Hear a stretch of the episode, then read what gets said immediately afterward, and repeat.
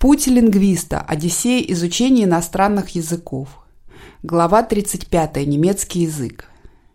Моя способность говорить по-немецки высоко оценивается носителями языка. У меня не возникает трудностей в разговоре, в понимании радио и газет.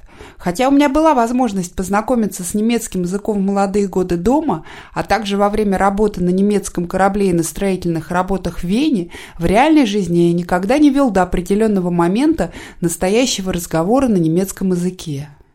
В ноябре тысяча девятьсот восемьдесят шестого года я решил посвятить месяц на усиленное изучение немецкого языка.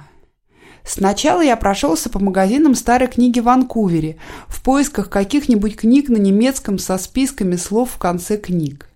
Припоминаю, что я купил около десяти или пятнадцати таких книг, а также различные кассеты с записями на немецком языке.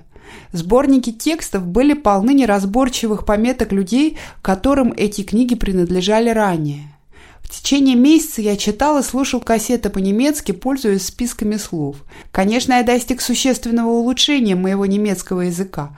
Впоследствии у меня была возможность еще улучшить его во время поездок в Германию. Но это была трудная работа.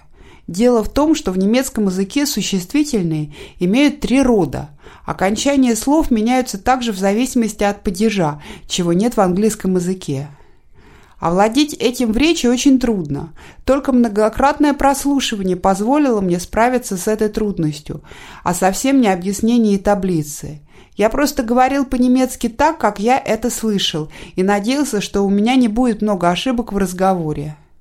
Мой немецкий естественный и свободный, но я смирился с тем фактом, что у меня никогда не будет отличных знаний немецкой грамматики.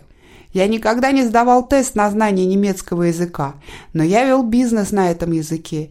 Я также посещал чудесные средневековые городки Германии, подолгу сидел в ресторанах, вовлекая местных жителей в продолжительные разговоры на немецком языке. Я осознаю, что я часто путаю роды и неправильно использую падежи. С другой стороны, я знаю, что для того, чтобы улучшить мою грамматику, я просто должен больше слушать и читать. И только время от времени просматривать грамматические пособия, чтобы укрепить то, что я уже получил на практике, общаясь на немецком с носителями языка. Специальное теоретическое изучение падежей и родов без непосредственного контакта с языком не даст мне возможности улучшить мою грамматику в реальных условиях.